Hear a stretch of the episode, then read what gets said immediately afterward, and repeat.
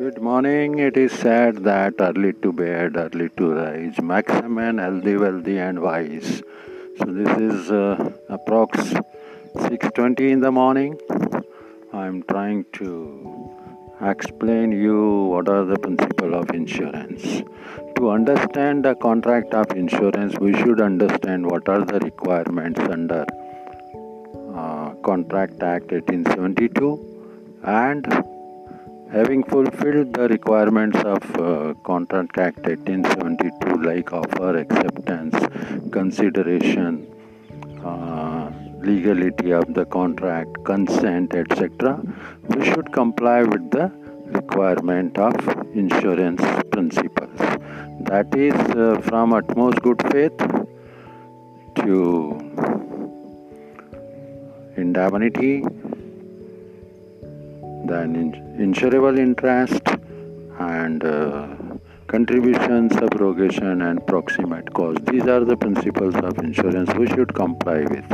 So, unless we comply with the law of contract 1872 and principle of insurance as enumerated in uh, Insurance Act, we cannot make a successful, valid uh, contract of insurance. So, now let us understand uh, why utmost good faith is uh, required? Uh, in insurance contract whereas the ordinary contract uh, only good faith is enough. Because the subject matter of contract is before our eyes. You go to a shop buy something from the shop like sugar salt electronic item tv etc the thing of contract is before our eyes you you can see you can touch you can feel what type of tv is what type of laptop is what type of mobile is and what kind of sugar is. So all the things all the materials are before our eyes. So nothing to worry we can touch we can taste we can see we can examine these things. So where we can examine the things it is known as tangible immediate benefit is uh, given to us we can test we can enjoy the tv we can uh, uh, work with the laptop so immediate tangibility is there हमें एकदम benefit उसका नज़र आता है मिलता है but now come to insurance contracts you get a piece of paper only no immediate advantage if it is a life insurance case we may get benefit after 20 years 15 years or so if it is a general insurance we get benefit only if there is a claim. Otherwise there is no benefit. It's the only piece of paper which has been given to us. So there is no tangibility involved into it. Tangibility will be uh, seen when the claim is given to us. So this is the problem with insurance contracts or this is the typical issue involved in insurance contract. Therefore the good faith is not enough in insurance contract. We need more than good faith and that is utmost good faith. One more reason for uh, utmost good faith is here in insurance contract the total information of subject matter is with insured only. The customer, the insured, which is coming forward and submitting uh, subject matter for insurance, he knows about what kind of thing he is having. Like motorcycle, it is parked in his house. He is not bringing motorcycle to my office to get it insured. He is not bringing his house, godown, factory, so that I can see it, I can feel, it now only with the proposal form only by a few statements given in the proposal form the insurance company is believing or rely, relying upon the information given by proposer so proposer need to be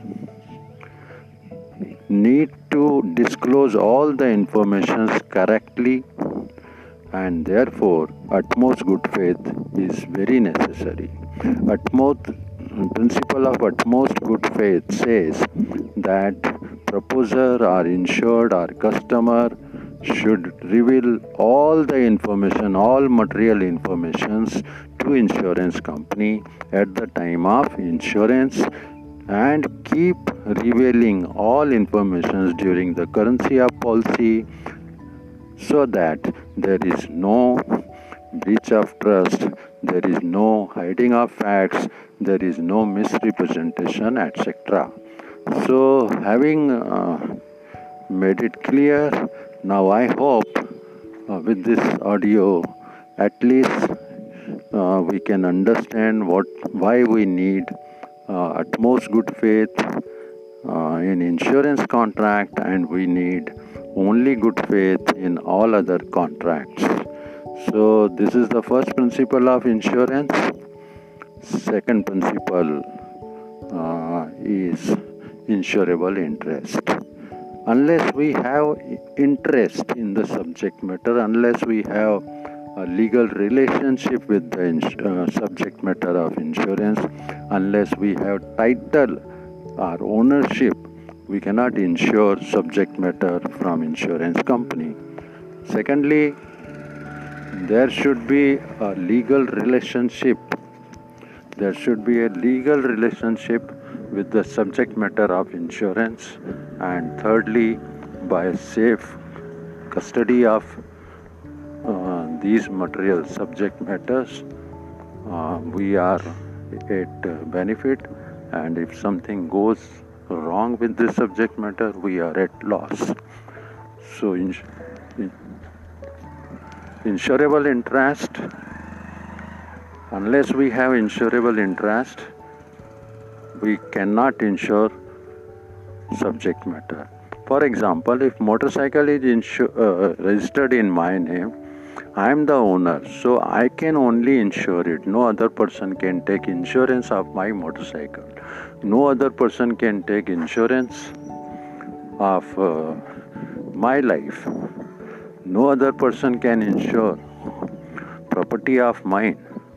So this is what this is where insurable interest is of concern right? So this this is the second principle. Unless we have insurable interest uh, no insurance contract is completed